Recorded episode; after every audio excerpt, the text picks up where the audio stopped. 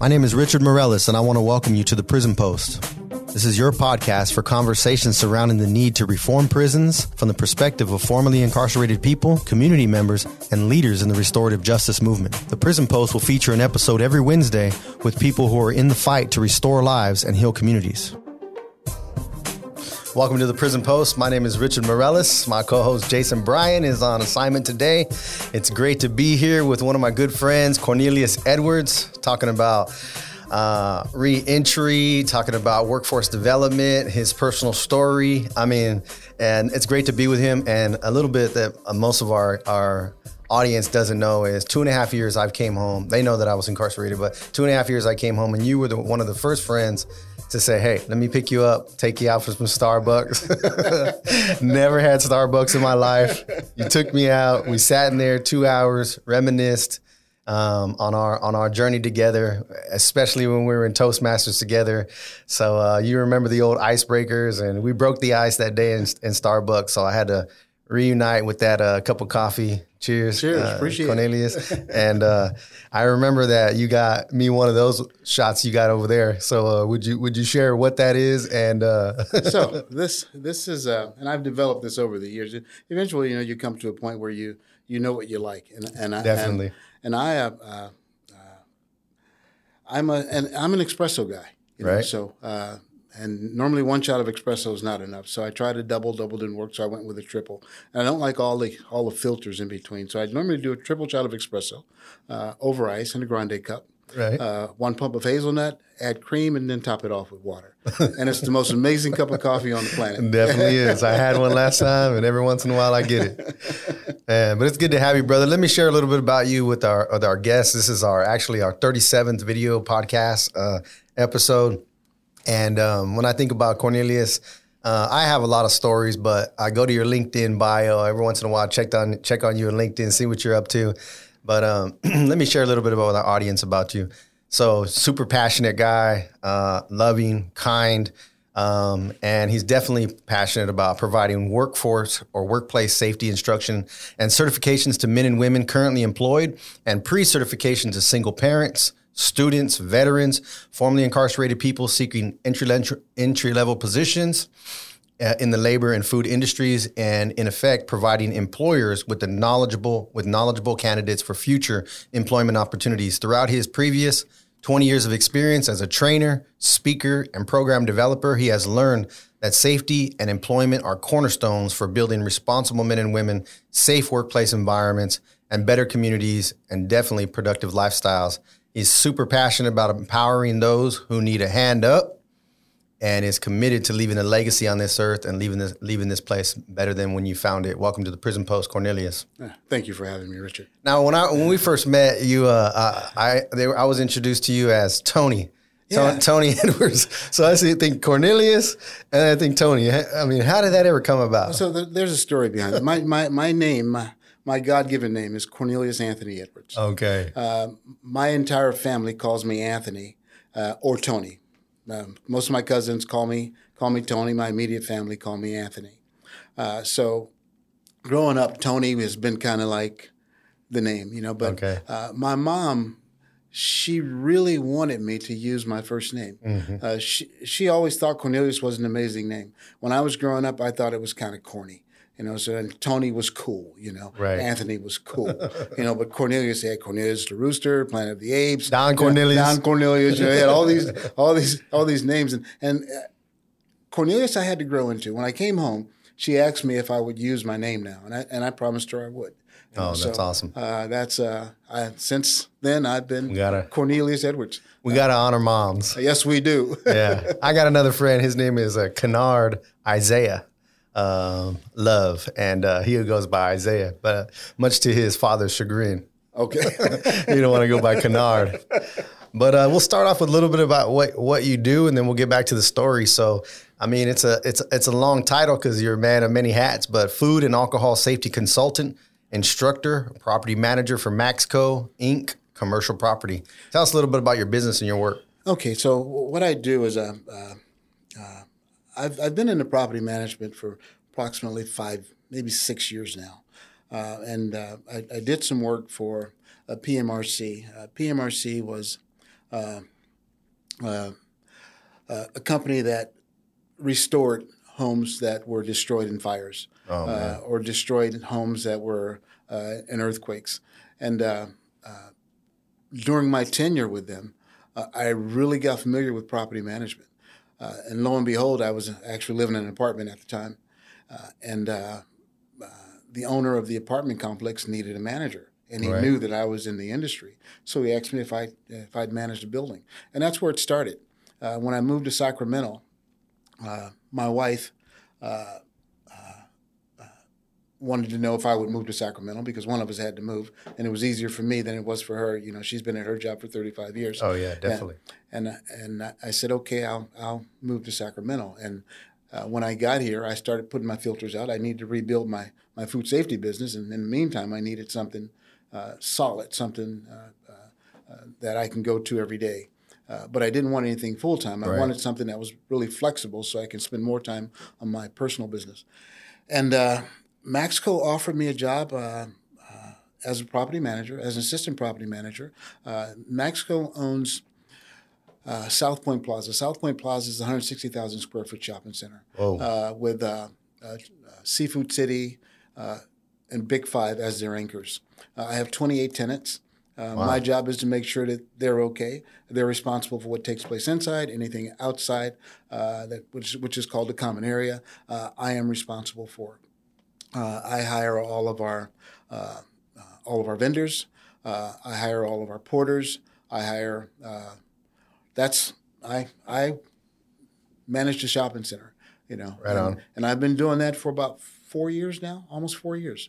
Uh, so uh, that is what I do with property management. However, with food safety, Right. the story behind food safety is is one that you're probably familiar with, but I Yeah, had no idea, no idea whatsoever that that I would be uh, uh, uh, a food safety instructor. Uh, while I was incarcerated, Well, let me share something Oh, real quick. go- I mean, I mean, I like the way um, you said that. Uh, probably because you're, of your of your character, your credibility, and your authenticity. That the apartment uh, that, you, that you lived in, they needed a property manager. I mean, obviously, they're not looking to somebody uh, who lives there who's you know i- involved in nefarious things. They're looking for somebody who they can trust. Yeah. And get, you got an opportunity there, and you stepped into it. I stepped into. It. And then you, you know about uh, food service uh, management and safety. Uh, it's something that you stepped into as well. And uh, you know, pot, uh, the prison post is a, is a, is one of the arms of uh, of crop organization. And crop organization, we have this idea, this philosophy, this view that we plant our flag on and we stand on strong. That people that are formerly incarcerated, people that are justice involved, the ceiling for who they can be and what they can do is so much higher than what they even imagine for themselves. And all they need is an opportunity. You had a couple opportunities, and then they have need the willingness to step into those opportunities with commitment. And then after that, once they begin to see the sky's the limit. So tell us a little bit about uh, food safety. Wow, food safety. Uh, well, once again, I, I had no idea that I would uh, uh, that I would get into uh, uh, that I would become an instructor for food safety.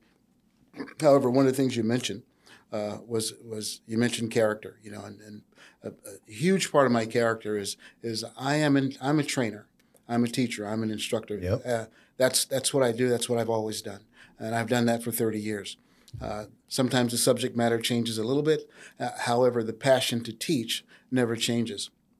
Uh, so while, while I was incarcerated, uh, I was working for PIA. Uh, while working for Prison Industry Authority, I was uh, one of the lead lead clerks there. I, I was the production uh, the production clerk. Everything pretty much went through me. Uh, and uh, Well, the- tell us a little bit about that real quick. 'cause we, n- most of the time when we talk about our episodes and, and the pay for those who are incarcerated, most of the time it's the eight cents an hour, you know, 20 bucks a month. I never made in 21 years more than $27 a month. Uh, and, and then PIA being the, being the lead guy, you don't just get that overnight, you know, and, Yeah. and, um, but there's a little more opportunity there. Maybe not what we'd like to see. Maybe we'd like to see minimum wage someday or, or something that they can, we can come out and, you know, have a, a little bit of money in our pockets other than that uh, $200 that they give that has been $200 since 1973. But what about what PIA and then you're there? What, what, what is that like? And then uh, uh, uh, getting into fi- food safety. Well, Prison Industry Authority, I, I worked in, in uh, uh, furniture. And uh, you know when you when you get into prison industry authority because it's uh, it is a, a, a a business for profit they pay you uh, uh, accordingly. And and granted you know we don't have to pay rent. You know we didn't have to pay rent. We didn't have to pay for food. We didn't have to pay for those things. Uh, if you made 65 cents 55 cents uh, 45 cents an hour that was sufficient uh, and working in prison industry. But the best part of prison industry, it provided it provided you with work values. Mm-hmm. Uh, values that said, you know what, if I get up and go to work every day, I got to punch in. I have a I have a time clock I have to hit, and when I leave, I have a time clock I have to hit. You know, uh, those are the things that you know uh, someone who hasn't worked, uh, someone who who who hasn't uh, been responsible uh, in, in you know in, in, in the in, in, the work industry, uh, they develop those skills. Uh, and uh, it's a good thing because you know when you're incarcerated for an extensive period of time guess what happens? You get used to that. You get used to going and punching the clock every day and going to work. Mm-hmm. uh, uh, even getting a little overtime. And, and, even get a little overtime you know. And the lead positions you know most of the lead positions were either 65 75 or 90 or 95 cents an hour. Uh, clerks we maxed out at 75 cents an hour which was fine.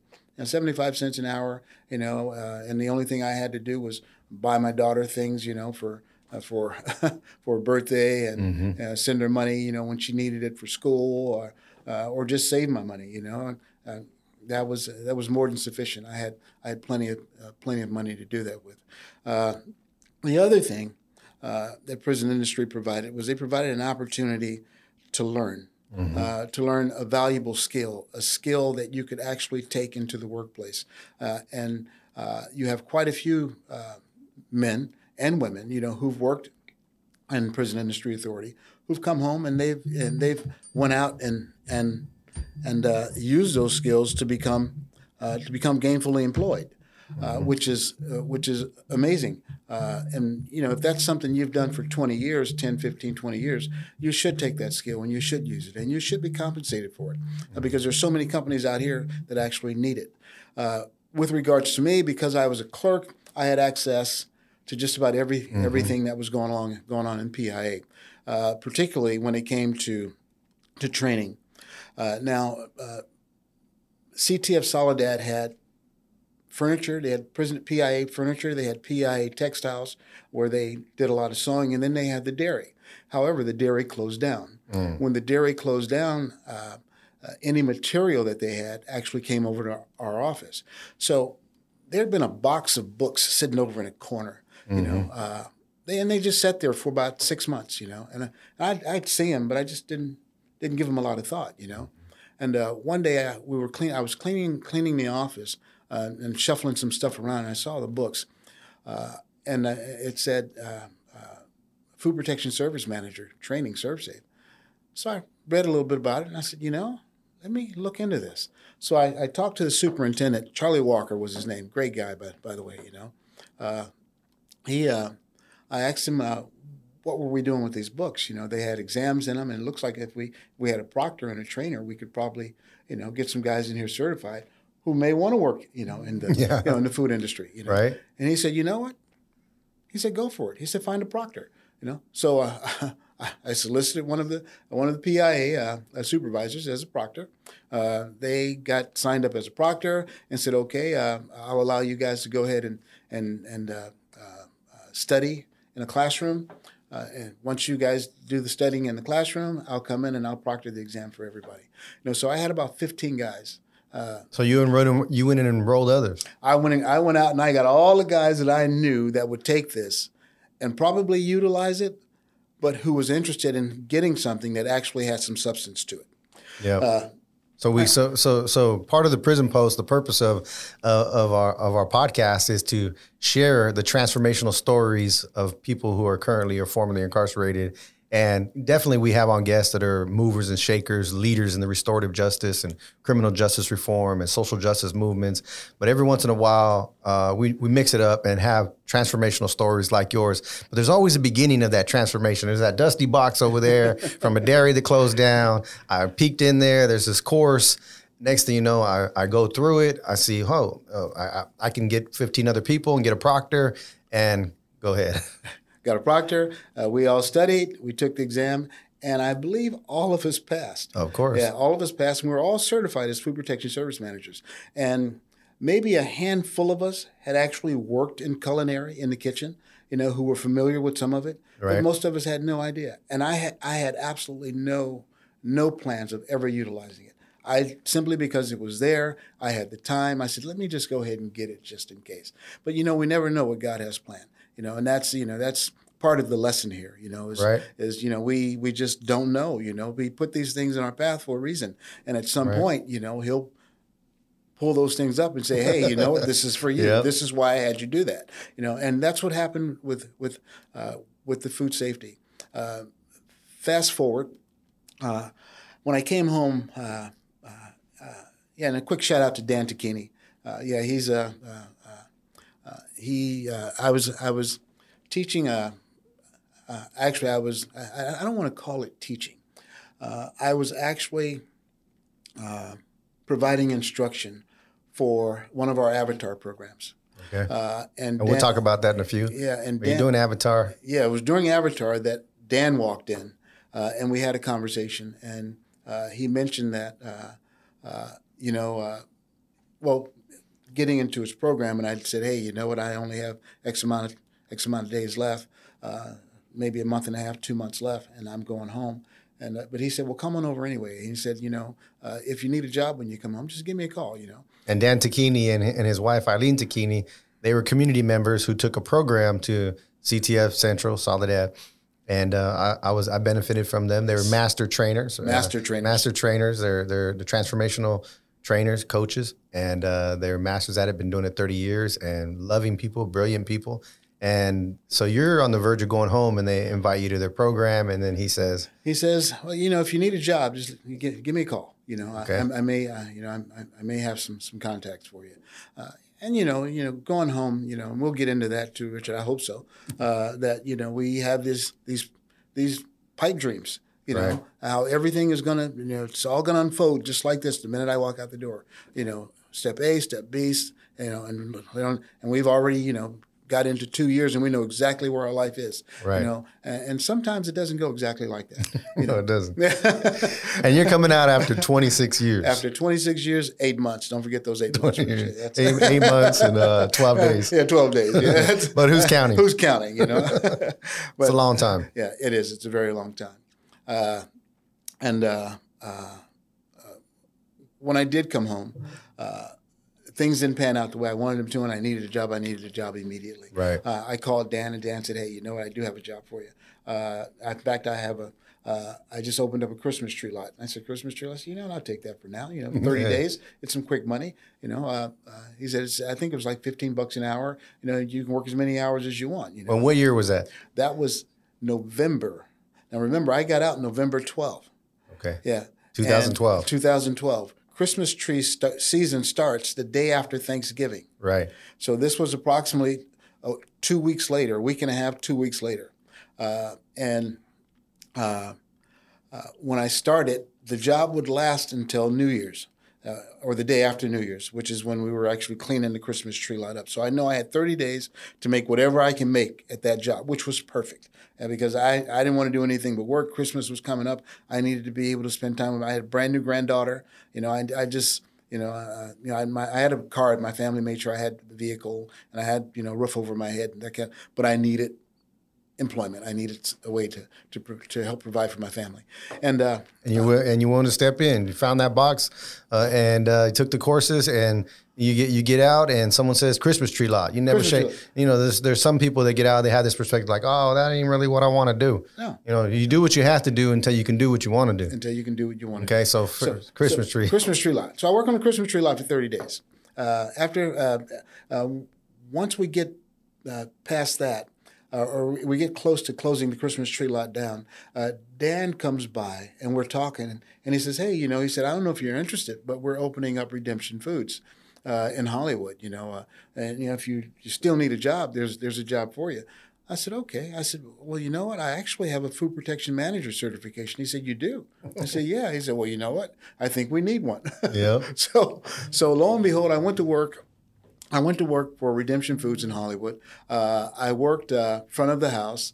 Uh, eventually, I managed the front of the house. Right. Uh, and uh, at some point, we realized that no one there had uh, was certified in food safety but me. Uh, not even our manager, uh, not even our chef, not even our anyone. I was the only one there with a food protection manager certification. So the next move was to uh, get everyone certified. So what I did is I said, you know, let me figure out what I need to do to become a proctor so that I can proctor everyone, everyone's uh, everyone's exam. And so I went online. I, I, did a little research, found out that I, I just needed to do a little studying and take an exam. Uh, I did that. I became a proctor. Once I became a proctor, uh, I went ahead and got every, everyone at Redemption Food certified. Once I did that, I just, you know, uh, kind of dabbled in it a little bit. You know, some of the other restaurants uh, in the same complex needed some certification, so I worked right. with a few of them to get it. Uh, then I took another job. I, I, I, got a better offer. I got a better offer with a, a DirecTV as an account manager and I, and I took that job. I had my you know my line was still out there uh, looking for employment, and uh, I got a better offer, and they were paying pretty decent. You know, uh, what I didn't realize was was I, I would be working six days a week, sometimes twelve hours a day, mm-hmm. and and it was driving me crazy. I mean, I, I didn't realize it was driving me crazy because you know I get up in the morning, go to work, come home, go to sleep, get up in the morning, go to work, come home, go to sleep, and it was like that constantly. You know, until you know my daughter one day said, "Hey, Dad, you know you look horrible," you know, and I I, I said, you know, I, I feel horrible. And, and, and uh, that's when I decided to uh, quit my job. And when I quit my job, uh, it was scary for a minute, but I had that food safety certification and I became a proctor. Uh, so when I became a proctor, uh, I knew that I couldn't teach the class because I wasn't an instructor. So I said, I need to become an instructor. So I did the research uh, found out that I could study a little bit. Uh, there were some books that I, I would have to uh, pick up, uh, study, and based on my previous education, uh, uh, I could become an instructor. And I, I took the exam. I took it twice, failed it the first time. Uh, took it the second time and I passed it and I became an instructor. Once I became an instructor, I went from business to business. I made it a point to walk in to 10 establishments every day, no matter what I was doing. That's awesome. yeah, I walked into 10 establishments and I started in Pasadena, and I still have clients today in Pasadena. Uh, but I, I, I, walked in 10 establishments every day and I introduced myself. I said, My name is Cornelius Edwards. I'm a food and alcohol safety consultant. I had some cards made. I gave them a card. I said, Listen, I said, I know you probably uh, may not need it right away, but if you do, I'm at your service. But if you do need your, your food safety certifications uh, renewed, or if you have new employees, I train on site. I'm going to make this easy for you. You're not going to have to go downtown and sit in a room, you know, for eight hours. I'm going to come to your establishment and I'll train all of you right here.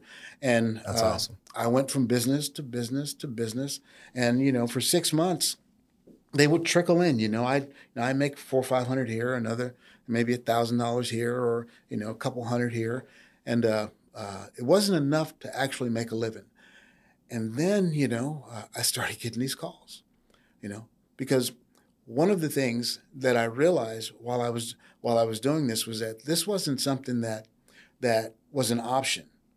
In California, you're required by law to have at least one food protection service manager on site at all times, oh. certified. Yeah, because what it does is it mitigates your liability. If someone gets sick, if there's a foodborne illness, and and there's no one there to figure out where it came from, health department shuts you down. If they shut you down, health department's a bureaucracy. You know what happens. If they shut you down, okay, well maybe we'll let you open. Uh, we'll get somebody out there to figure it out tomorrow. Well, you know what? We got kind of busy. Uh, it looks like maybe next Tuesday will be a good day. You know, and before you know it, you're waiting a whole month. Well, while you've waited an entire month with your restaurant closed down, a lot of things has happened. Yeah. Yeah. There's lost wages, lost hours, insurance premiums are jumping up because now yep. that you're closed, they want to know why you're closed. Uh, if in fact uh, you are closed and you get cited, guess what's going to happen? That grade, that A, B, or A, it's going to go to a B or a C, and that's public. That's public information, mm-hmm. and insurance companies get it right away. Your insurance premium shoots up. So there's so many things get involved. And there's never going to be a shortage of restaurants. We're no. always going to need them. You're always going to need. So it sounds like that. I read that book, uh, "Good to Great" by Jim Collins, okay. and and in one of the the principles of of greatness, he he uses a story called the flywheel effect, it's like that old wheel that you start turning. Like you think about those old gambling ships on the Mississippi River with that red Yeah. rower in the back. And it first starts, it starts slow. Yeah. And uh, if you stick to it a year and two years, or, you know, and, and whatever, uh, eventually it starts coming back. So I imagine some of that clientele started calling you back. They started calling me back. And you got all the certifications. You know, if you need you need someone a certified manager, I got it. You need a proctor, I got it. Yeah, I mean, right. and I don't know what, what you're charging, but I imagine that it, that I imagine that it's a you can make a livable, livable wage, Yeah. and and it's definitely not uh you know the fifteen dollars an hour. no, no, it's not fifteen dollars an hour. I, I, I do, I do, I do okay, Rich. I imagine you do. I, I do okay, uh, but but you know the the. Uh, and in, in the process, you know what, what happens is you build relationships. Yeah. You know, because while I was doing that, I was also doing some work with with Flintridge at the time, uh, and and and Flintridge, you know, is is another organization that that works with uh, previously incarcerated uh, and the community, you know, and Right. youth. Uh, I was doing some work with them. And I, was pro- I was providing pro, pro bono training courses. You know, in other words, I would I would train you uh, for free. Now, generally, my training is normally hundred dollars, a couple hundred dollars per person, depending on how many people I'm training. Right. Uh, but if if I'm training you pro bono, that means I'm not I'm not charging anything. I'm giving you my time freely. I'm letting you come into a class. I'm going to train you, and then I'm going to have you certified. However, the certification, which whatever whatever the the voucher costs, I'm going to because it's a nonprofit, I can always use it as a write off. Either I will pay for it, or I will go ahead and pay for it and allow you to pay it back to me after you start working. You know, but that was the, the minimal cost. I mean, you're talking 35, 36, maybe fifty dollars at the most. Uh, and then you know I would I would go ahead and refer you uh, because I had clients who need Right. who need employees. You know, And you can't be everywhere, and no, and and you can't be everywhere. and you build a network. yeah. So so yeah, that was that was the best part of it. But I've been doing that since I've been home. You know, Yeah. and uh, it's uh, Eight years. yeah. Nine years. nine years, nine years, Rich, Nine years. Yeah, and how fast they go by. You know, when you're having fun. Yeah, and uh, well, like I said, when I first came out, I'm in transitional housing. Brother takes me to go get some coffee at Starbucks. Pulls up in a Corvette, right? Is it a Corvette? It's a Corvette. I'm, I'm Oh a vet man, uh, yeah, yeah. Uh, and you know, in, in humility, I say uh, some people have one and some people have two. and uh, and and brother, you're always one of the the best dressed. You know, I see you on Facebook. Uh, you're all over the place, traveling, traveling, Paris, France, and Ah. and um, so many other places. I've seen you in the Bay Area and high rises and. Uh, one of the best dressed and uh, people I know, and uh, I, I, see I see you wearing the white suit every once in a while. Remind me of Miami Vice. And I tell my fiance I can pull it off, and she's like, I don't know. I don't know, man. Pull it off, Richard. Give it a shot. My, my, my wife tells me that all the time. Right, but it wasn't always that way. I mean, 1987, you you, you get incarcerated and and 15 to life. You end up doing 26, but 15 to life in 87. So when you start coming up, you know, a lot of our audience uh, and is um, has family members and loved ones who are who are incarcerated. They whether their brother, their son, you know, their father, and many of them are lifers. You know, I get people reaching out all the time and what programs can you provide for my for my husband or for my son or for my brother or for my dad? Uh, what would he need for board? He got denied two or three times. What is it going to take? And they're one of the main reasons I wanted to bring you on Prison Post is to tell your story about going through the process and even living through a time when they didn't give out parole dates. I know that you were found suitable six different times and didn't go home until the sixth one. And that also brings hope to some people who say, man, what, do I, what does he got to do? You know, he's been found suitable. My dad or my brother been found suitable two or three times and they take, they've taken the date or he's gone to board two or three or four times and he hasn't got it yet. Is he ever going to get out? What about hope? So, you know, uh, I definitely want to highlight some of those stories. But so you go in 1987, and before board, though, when you first get in, was that your aha moment to change your life, or did you continue down that path for a little while? Rich, you know, uh, when we generally, when, and I'm, I'm going to speak from a personal perspective. When I started uh, my time, uh, I was the same guy I was on the street. Yeah. Whatever I was doing on the street, I was selling drugs, I was destroying neighborhoods, I was, whatever I was, I was doing it in prison. You know, my, you know, my, the, my, my ideal of, of having a good life in prison was doing the same dirty stuff or stuff that was against the law that I was doing on the street. Right. You know, and and it took something something drastic uh, to happen for me to understand that that that wasn't the way. You know, when I uh, when I initially went to prison, I, I went to to uh, to Folsom. I got to Folsom. Uh, uh, I applied for a program uh, at CMC's. CMC's. It was a program that took you through stress management, uh, and there were like ten different classes they would take you through, and then uh, once you completed the program, they'd send you back to back to the institution you came from. Uh, well, Oh, you'd actually leave the institution to go to this class. yeah. So Okay. yeah, so they t- t- transferred me from Folsom to CMC's. While I was at CMC's, I said, you know what, this this is too easy. You know, I just started bringing drugs in as many as much as much as much as I could. You know, uh, I was doing the same thing I was doing in prison, uh, on the street. It got me to prison in prison, uh, and then lo and behold, I I get caught.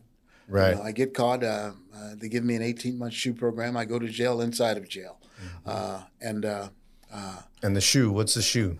the shoe is is Like you said, the jail within the jail. jail What- within a what's- jail. It's called the shoe like? it, the shoe is called segregated. It's, shoe stands for segregated housing unit. Uh, ADSEG is administrative segregation. Now, uh,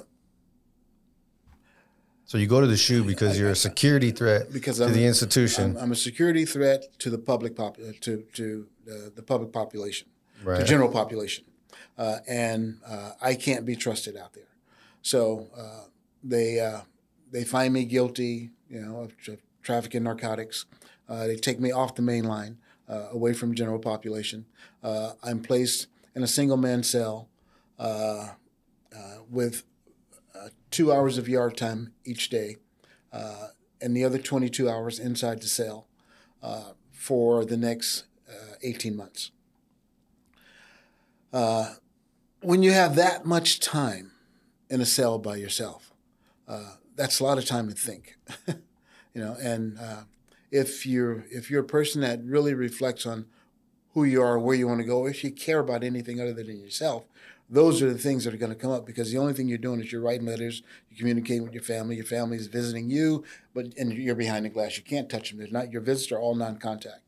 Uh, my wife and, and, and daughter uh, uh, and uh, my son, uh, they came to visit me uh, one day. This particular day, my wife and I, we were While you were still in the shoe? while I was in the shoe. Uh, we were- So it'd be a behind the glass visit. behind the glass. We were behind the glass, and uh, we were talking.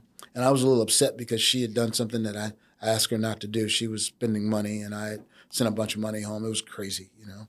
Uh, it was all bad stuff, you know. And uh, uh, while I'm talking to her, uh, my daughter is, is standing on the side of her, and she's pulling her, her dress saying, I want to talk to him. I want to talk to him. And she's five years old now, you know. So uh, I by this time I'd been in prison maybe four years, a little over four years, because she was a few months old when I left.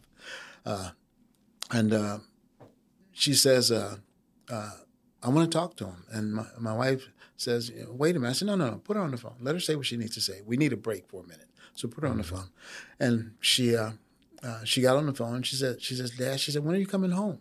You know, in that little kid voice, that little five year old voice. You know, I said, Right. "Soon." You know, she said, "No, when?" You know, and you can see she's got this serious look on her face, like when. You know, I want to know tomorrow, next week. You know, uh, in June, when? You know, And you know that you're not even going to go to the board for, uh, you know, 11 years or, at or least at, at minimum, you know, ten years. 10 years. And, and then you also know you're in prison at a time when you didn't see no lifers went home. Nobody's going home. You have five year olds saying I got- when. You say soon because you just know they can't comprehend it. Yeah. But at the same time, that impacts your heart and mind. because deep down inside, she could comprehend it. And we all comprehended it at the same time because we all knew that we don't know when he's Yeah. coming home. Nobody knows when he's coming home. And the reality of that set in when I left that visit. The reality set in. It, what the reality said to me was that if I didn't change, if I didn't change something in my life right now, that I was going to be in prison for the rest of my life and I was going to die in prison. You know, uh, and uh, I uh, That's an aha moment. it's an it's I call it an avatar moment. Avatar you know? moment. Yeah, I call it an avatar moment. Avatar is is that moment when you decide to make this transformation. You know, uh, and uh, I uh, I decided that I was going to change my life. So when I came out, uh, I took a job in the education department as a clerk. Uh, I immediately enrolled in college. At that time, we still had Pell Grants, Mm-hmm. uh, so I I enrolled in college. At, uh, we had a uh, in Folsom we had a, uh, an instructor coming from Sac State uh, who was uh, coming in and and every weekend. And you know we, we could only get maybe six units per semester. You know if you you know if you yeah, if, if you you know took a class uh, yeah, an extra class you could you know uh, sometimes you can squeeze in nine units depends on you know depending on what classes you took. If you took spanish you know there was like four or five units for that. You know so we just kind of you know we were trying to pile up the units i didn't care what kind of degree i got i just wanted a degree in something i wanted to stack my units And so I- probably to put and it's probably to spend your time in pro social things and anything Yes. positive you can get your hands on. Yes, and keep in mind that I was in New Folsom.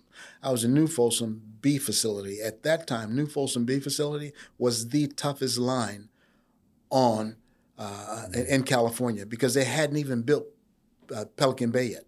Yeah, when when when they when they opened New Folsom, they opened it because of Folsom and San Quentin was just they were overloaded with a bunch of bad Right. guys, with a bunch of crazy stuff, you know. So what they did was they opened New Folsom, and all of the bad actors were sent there mm-hmm. because I had just left a shoe program. They sent me to New Folsom, you know. So in the midst of of, of, of racial tension that you could cut with a butter knife, Oh yeah. uh, and I mean every day, you know, uh, you know, in the canteen line, you know, in the doctor's line, you know, uh, under escort, you know, uh, people were getting stabbed, you know, riots, uh, staff were getting attacked. You know, I, I watched the program administrator get jumped on, you know, right on the yard, you know. You know, I'm laying on the yard one day. I'm on, on the yard one day working out, and the guy walks up next to a guy on the bench next to me and take a dumbbell and bashes his head in. You know, so these are all things that are taking place while I'm working to do something positive. You know, uh, and staying focused was was tough sometimes. But I think at, at that point, God had really kind of entered my life and just kind of guided me. He said, "No, this is you know you're on the right track. You know, just move this way. You know, step over here. You know, when when things are happening. You know, and and uh, uh, I got my points down, and I made it down to Corcoran uh, level three. Uh, when I got down to Corcoran level three, uh, I was still in the education department, and that's when the tutoring thing took a whole a whole nother another turn. You know, it, it, it went to a to another level.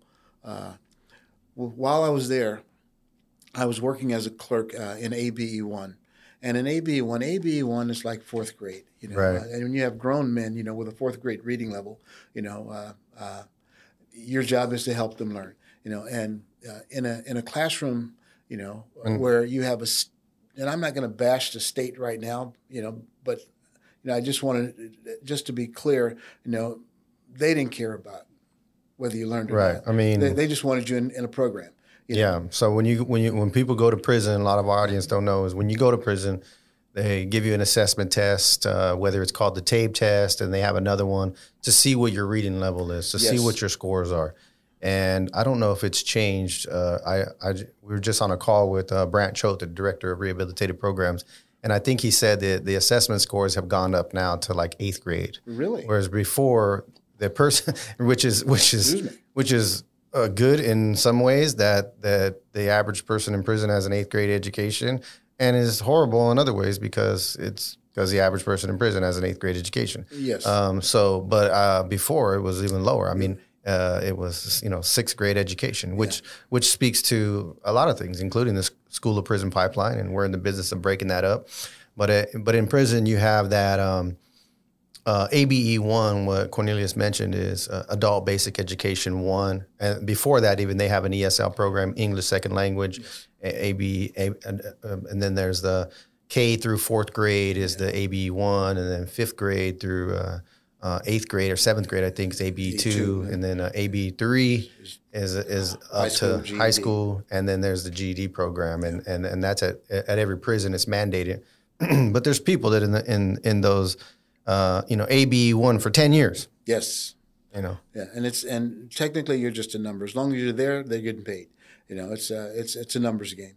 You know, uh, uh, the state has Right. allocated money, you know, for education, you know, and believe me, they're counting the heads. Yeah, and I was a tutor too, and I and I could say, I mean, it's not about bashing; it's just about um, uh, being honest. Um, I would say maybe uh, two out of ten instructors really care about uh, truly educating. Other than that, it's uh, print out these, do these assignments, sit around a table, everybody copies, turn them in, and there's not really a, a, a strong push to No. to get it to get them educated. But um, you know, we're we're we're, we're coming to uh, uh, the end of the show uh, pretty soon here, but I want to definitely invite you back to tell the rest of the story. But Okay. but but but but but but Cornelius, would you tell you know how you took that tutoring opportunity and turned it into something amazing? Well, that tutoring opportunity, I took that, uh, and uh, we uh, wanted to do uh, some one-on-one tutoring. Uh, and when we started doing the one-on-one tutoring, uh, one of the the academic supervisors noticed it and said, "Hey, why don't we get you get you guys certified as as tutors with Laubach Literacy International? And this way, it's official. And I'll let you guys come in the education department and you can tutor." Right. uh, one on one, and there was about three of us at the time, you know. And we said, okay, you know. So we we started tutoring, uh, and be, and be, before you know it, you know, we had eleven. Uh, we we had three tutors with eleven students. Uh, then we realized that you know what, uh, we we you know we have more people who want to who want to get involved. Uh, so uh, we had the conversation with uh, with the education department, and they said, hey, you know what. We'll be willing to give you the education department, you know, after child for, for two two to three hours. Uh, and let's see how it works out. And uh, we took three tutors and 11 students, and we turned that into uh, 150 certified tutors on all three yards at Corcoran State Prison uh, to actually servicing over 500 inmates, which were students. Uh, we had more, we had gone from just tutoring one on one to E ESOL. From ESOL, there was an intermediate uh, program that got you from uh, there to uh, the GED prep. And once we got you into GED prep, we taught you how to pass the the the, uh, uh, the GED. And we had more uh, inmates at that time, more students at that time, uh, coming, uh, graduating, uh, or or getting their GEDs through the literacy program than were actually coming out of the education. Right. And I just want to say that that that those who get their GED who are incarcerated only get only have a nine percent recidivism rate, and those with an AA degree is one point six percent. Yes. And and and we're definitely going to do a part two now because we haven't even got to the re, one of the other reasons I wanted to, I wanted to bring you on the podcast. You're one of the original founders of the transformative programming programs that go on in prison. I remember going to CTF Central when there was only one AA meeting in the cafeteria once a month. And there really now there's hundreds of programs, and you were one of the first ones to prepare lifers. You went you went through prison at a time when Gray Davis was there, who said the only way a lifer will ever leave prison is in a pine box. You were found suitable during his term three times, and every time he took your date. So you are, are one of the few people we've had on the show who actually had suitability during his time, and he's like, no, pine box. And then during the Arnold Schwarzenegger era, uh, Arnold, and he and he guy. and you got two more dates, and um and um and and, and even with and even there, um it took the third time, and you actually wrote him a letter. But you were one of the founders of transformational programming, and I just want to say that here's a story of a of a man who was incarcerated for 26 years, who found every opportunity he could. Oh, I'm going to tutor. Oh, now we're going to create a literacy program. Oh, there's a box in the corner on food service management. I'm going to turn that into a, a future career, and that's possible for anybody else in there. If you're willing, if you're willing to transform your life, there's a way. You know, you find your why, and you'll find your way. You find your purpose, you'll find your way, and there's hope, and and you never leave, leave hope. Maybe the last few words, uh, the last uh, couple minutes could be, um, what do you say to the family member, the loved one of the incarcerated person? And we may have this uh, podcast on the institutional channel soon to the to the brother or sister who's incarcerated right now for many years, been to board, been denied, or been found suitable, have their date taken. What do you say to them about hope? What do you say to them about willingness and commitment? Know, what's your message to them? Well, my message to to not the families so much as to the person, the individual who's actually uh, presenting uh, in the parole in the board of parole hearings.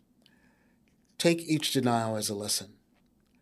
Grow from it, learn from it, figure out what, what's going on, figure out what's working and what's not working.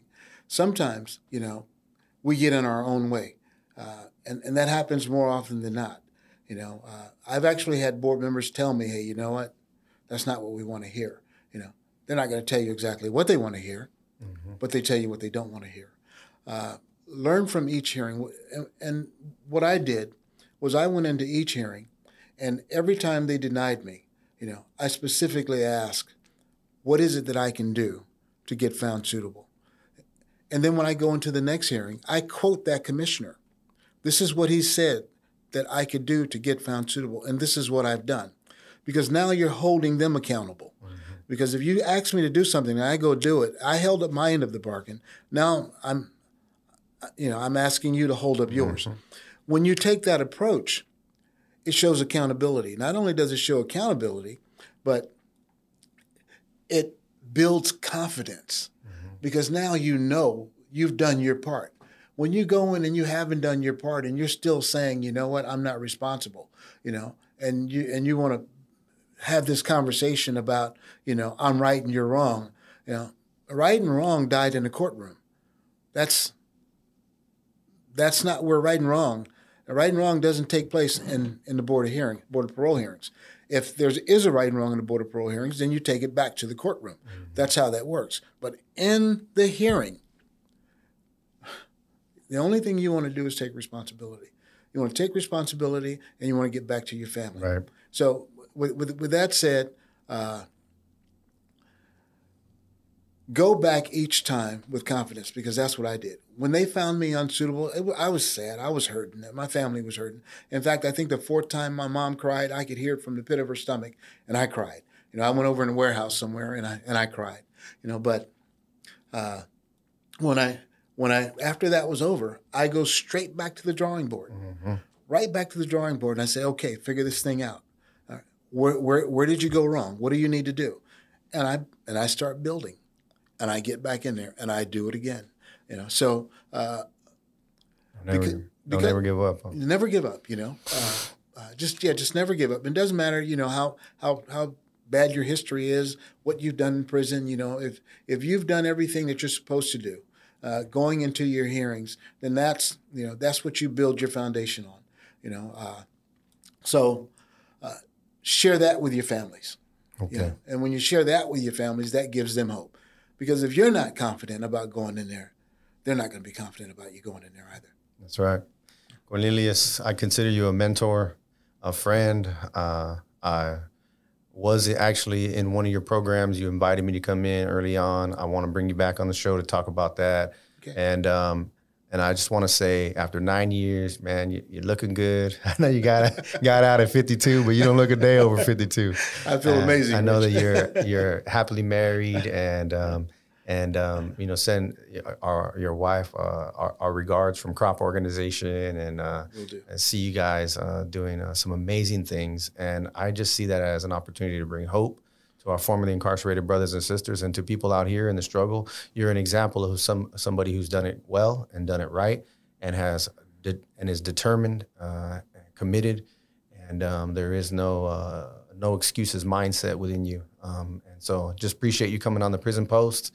And uh, we'll come back, and later on, we and the, and the second time, we'll, uh, we'll we'll tell people how they could reach out to you if they need uh, any of them food service certifications or a property manager. Hey, thank you for coming on the prison post, brother. Rich, thanks for having me. Always.